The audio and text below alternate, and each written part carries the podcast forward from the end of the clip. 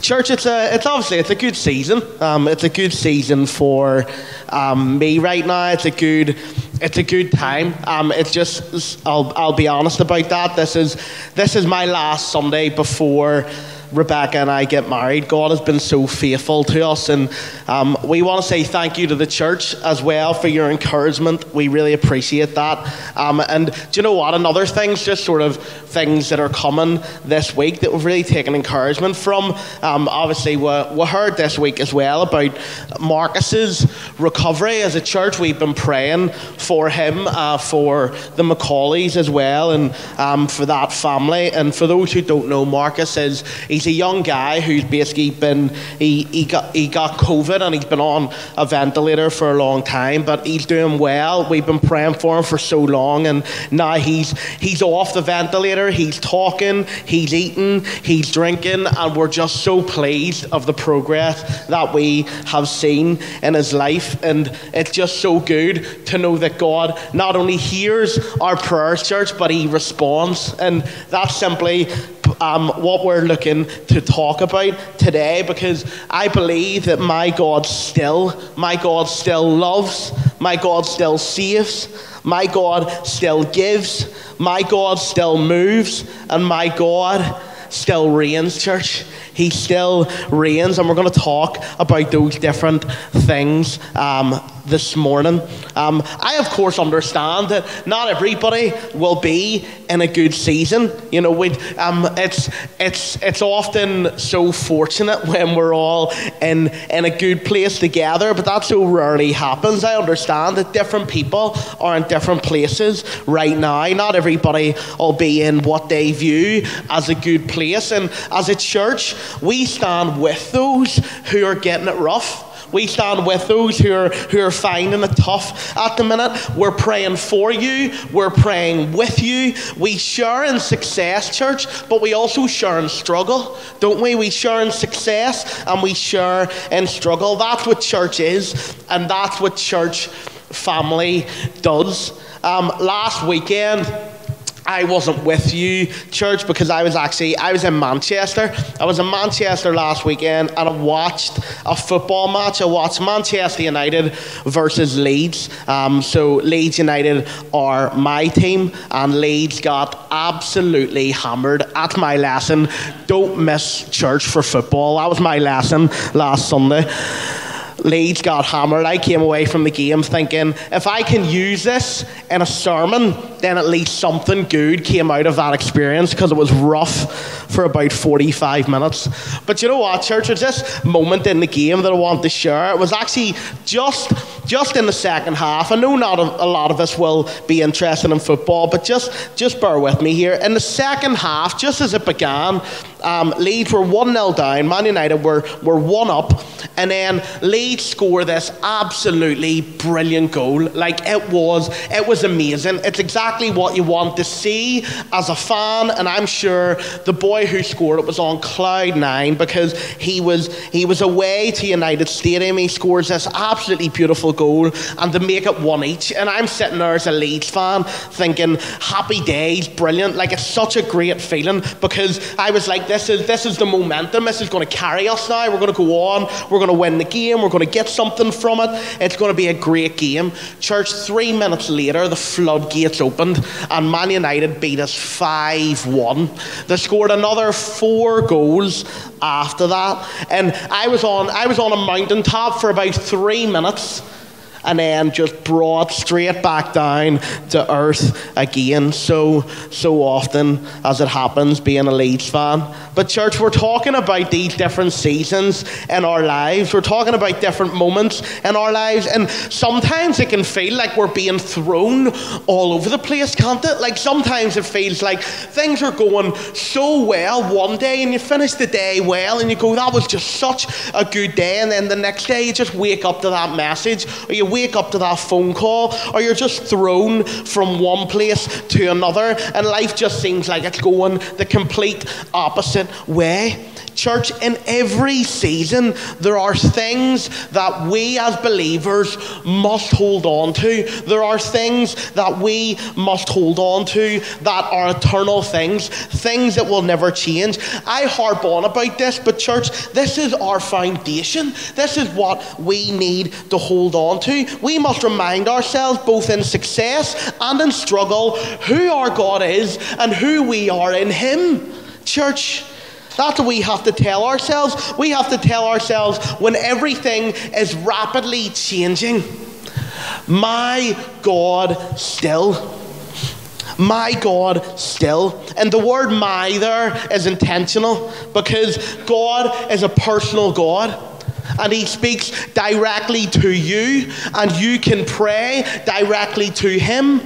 And yes, he is our God, but he is your God and He is my God. Church, allow me to pray before we begin to read some of God's Word together. Lord, we thank you that you are still that you continue, that you carry on, that God, you are the thing that we can always hold on to. God, we thank you that in every season in life, we can trust and we can know what your word says about you and what it says about us and you. God, whatever you would say today, would you change our lives forever? It's in your Son's holy and precious name that we pray. Amen. I forgot to lift the clicker. Taylor, will you put up the first slide, please? And it says this, church my God still loves. There's a verse there in 1 John 4 16, and so we know and rely on the love God has for us. God is love. Whoever lives in love lives in God, and God in them. You know, this verse is taken from the NIV. It's not a version I normally read myself, but I just loved how it put that verse because it says, We know and rely. It says that word rely on the love God has for us. See, church, it's one thing to know something. It's one thing to have it in your head. It's another thing to rely on that.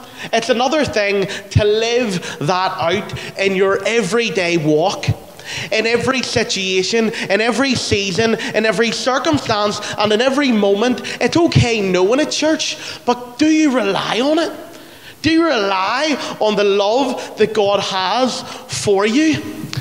Let me use this as an example. I stand on this platform or stage or whatever it is that you want to call it, and we step up these steps every week. And you know what? It's all good. It's all good knowing that it's been built well.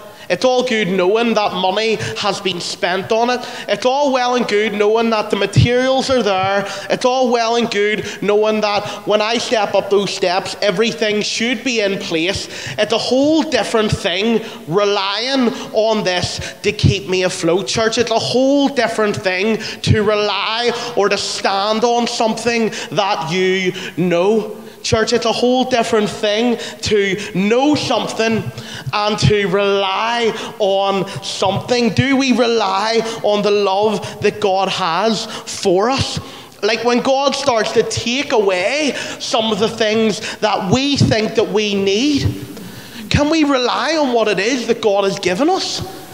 When He begins to take some of the things that it is that we view as precious, maybe we've idolized can we rely on what it is that God has given us? Can we rely on the love that God has for us? Church, can I encourage you that sometimes it might be difficult, but you absolutely can because the Bible tells us that His love endures forever, and that means that it will never run out. You can rely on the thing that will never run out, church. Of course you can. Church, God still loves us.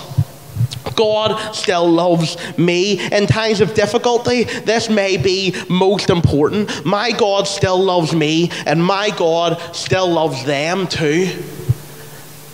And what I mean by that is the people in our lives, church, we are called to live in love because my God still loves. As long as God continues to love you, then you must continue to live in love. But as I've said, His love endures forever. It goes on and on and on, and it will never stop. Which means that you must forever you must continually live in the love, rely on the love that God has for you. If you rely on love, then you must live in love. Church, it's not passive either. What I mean by that is it's not, I'm going to come to church and I'm going to hear nice things and I'm going to have a nice Sunday. No, church, you rely on love. Therefore, you live in love. Therefore, you love in God and God in you. And if God lives in you, well, then you know, well, then we know that you won't just take up a seat, you'll take up a mandate. Church, we know that you won't just take up a seat, you'll take up a calling because my God still loves, therefore I love. And that doesn't end. It's in every circumstance. It's when things are difficult and it's when things are good as well. Because you know what? When times are good, I think often you actually just forget about everybody else too. Church, it's not passive. God loves, and if we rely on His love, then we live in it, and we live that out. Church, my God still loves. Taylor, can you put the next slide up for me? And it says this My God still saves.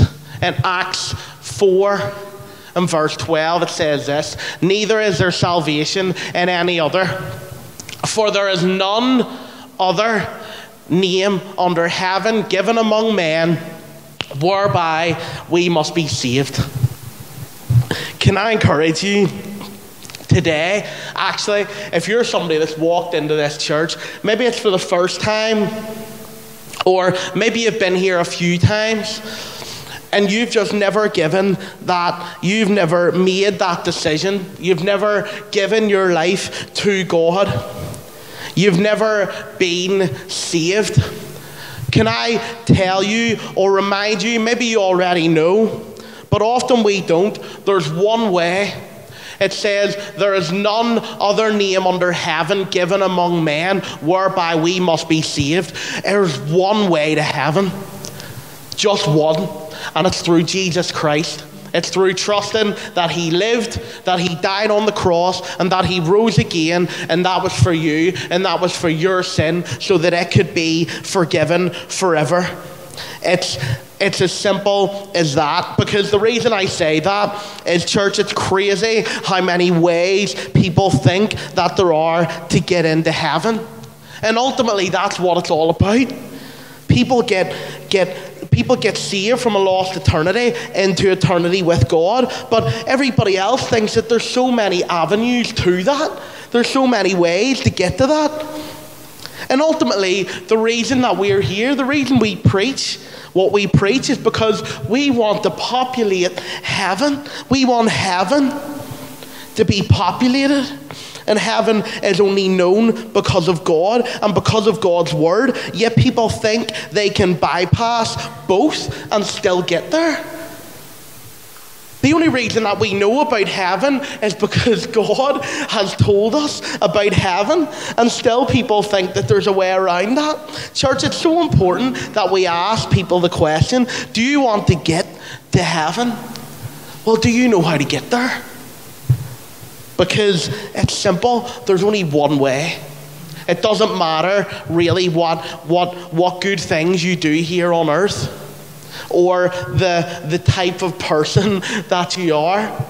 Church, the fact that we have what the Bible tells us is that Christ is the way and there is no other way. Church, can I encourage you though, in that, when you're sharing that, when you're living that out, or if you have somebody, you're somebody that hasn't made that decision, church, my God still saves. He hasn't stopped. He hasn't stopped saving. Are there people that you've given up on? Or, to be honest, just sort of forgotten about? Is there people that you've just accepted aren't going to come to church? Or maybe they've even been here before and you think that was the chance, they're not coming back. Or maybe they were once living this life, they've seen it all, and they knew all about it, and you've just accepted that they've gone a different way. Church, my God still saves. It doesn't matter what way that they have gone. My God still saves. He can turn lives around. We read throughout the Bible of countless people of so many people whose lives God changed forever and they were going in the opposite direction. Church, I look out today and I see people sitting here who we thought would never be in these seats. But, church, my God still saves, He still changes lives. And can I encourage you, whoever it is, whoever it is that when I spoke there came into your head, and I know it's so hard with family too, church, share Christ with your family. Whoever it is that, uh, that came into your head when I spoke there, God still saves. The Bible tells us that. That is the truth, and God can still save them. Don't give up. Don't give up because my God still saves. Taylor, can you put the next one up, please, mate? My God still gives. And it says in James 1, verse 5 But if any of you lacks wisdom, let him ask of God, who gives to all generously and without reproach, and it will be given to him. In church, it seems to me that no matter what season we are in, we're always asking God for something. And that's not wrong. It's not, that's definitely not a wrong thing to do because we're told all over the Bible that we are to pray continually. We are told to bring everything, as we sang today, to God in prayer. So, whatever season we are in, that is what we're doing. But it's interesting that James says this. It's interesting that James tells us to ask for something that I don't often hear or see many of us praying for. In church, that is wisdom wisdom. And it's funny, we can often be mistaken in thinking that some people are wise and therefore they, they don't need to pray for wisdom because they're already wise. But, church, it says, if any of you lacks wisdom, if any of you lacks wisdom, church, we all do. None of us have it all together. We all, we all make mistakes. And yes, some may, some may, may have more wisdom than others. And that is true. But none of us have all wisdom. If we did, we'd be God. So, what's James saying here? You need to pray because you don't have it all together. Church, that's okay. Because you know why? My God still gives. So even when I lack something, even when there's something that I am not good at, church, my God still gives. And when I pray, He generously gives. He generously gives. We just need to ask for the right things. Church, we are given what it is that we need. And we just need to ask for the right things, such as wisdom. If any of you lacks wisdom, Taylor, can you put the next one up for me? My God still moves. It says simply, sorry, that's the wrong one up there. It says simply in Luke 1 37, for nothing will be impossible with God. It says simply, for nothing will be impossible with God. At the start, I mentioned Marcus, who we had been praying for, and what an encouragement it is that even the doctors are just astounded by the progress that he has made. And do you know what? I'm thrilled by the progress that Marcus has made, has made. Church, I'm not surprised. Because you know why? My God still moves. And I know that. I know it to be true. It's not just things that I read in the Bible. It's not just that I read that 2,000 years ago Jesus healed blind people and touched people with diseases and they were healed. It's not only then. Church, my God still moves. My God still heals. See, we're talking talking about our prayer life and what we ask of God, well, church, let's ask things of God as if He's actually God. And what I mean by that is let's let's um, let's not just limit God to the trivial things that we could do in our own power, but let's ask God for things as if He is actually God. Let's ask Him for things that would be seemingly impossible. Because, church, nothing's impossible with God. He is the God of the impossible. Let's ask God for things. Let's pray prayers to God as if He is God. Because that is who He is. My God still moves. Let's come to God and let's ask Him of things that only He can make reality. He's the impossible God. Sometimes I thank God that He isn't limited to what I pray. Because he does so much more than we ask, church, doesn't he? The Bible tells us that. He does so much more than we can ask and we can imagine. And praise God that he isn't limited to what it is that we pray. Because, church, my God still moves. Let's give him the opportunity. And finally, church, Taylor, if you just want to put up that last slide, it says, My God still reigns. In Colossians, there, 1 verses 16 to 17. For by him all things were created in heaven and on earth, visible and invisible, whether thrones or dominions or rulers or authorities, all things were created through him and for him. And he is before all things, and in him all things hold together. Church, I thought it was important to put this one at the end to include this because of what's going on around the world at the moment. We're obviously praying for the country of Afghanistan and everything that's happening over there. But I feel like sometimes, um, sometimes we can look at things like that. Sometimes we can look at the fact that Afghanistan is in it's in such a poor situation with obviously the Taliban um, taking rule of that country. And I feel like we look at these major life events and we feel like God is missing. Church, He is before all things. And in Him all things hold together. If it wasn't for Him, it would just implode but it, t- it tells us that He is before all things. Now, yes, this is talking about creation, church, but He is before all moments. He is before all authorities. He's before all kingships. And, church, whoever rules on this earth, whatever king it may be, ultimately the one thing that they all have in common, every president, every prime minister, they will all one day bow at the feet of the King of Kings and the Lord of Lords. Because, church, one thing will never change, and that is that my God still reigns over all. Church, He is before all. Nothing takes God by surprise. And we need to believe that because, yeah, some things we see and it breaks our heart, but we need to believe that no matter what authority people may gain on earth, the same one who ruled at the beginning of creation, he still rules now and he will reign forevermore. Church, my God still reigns.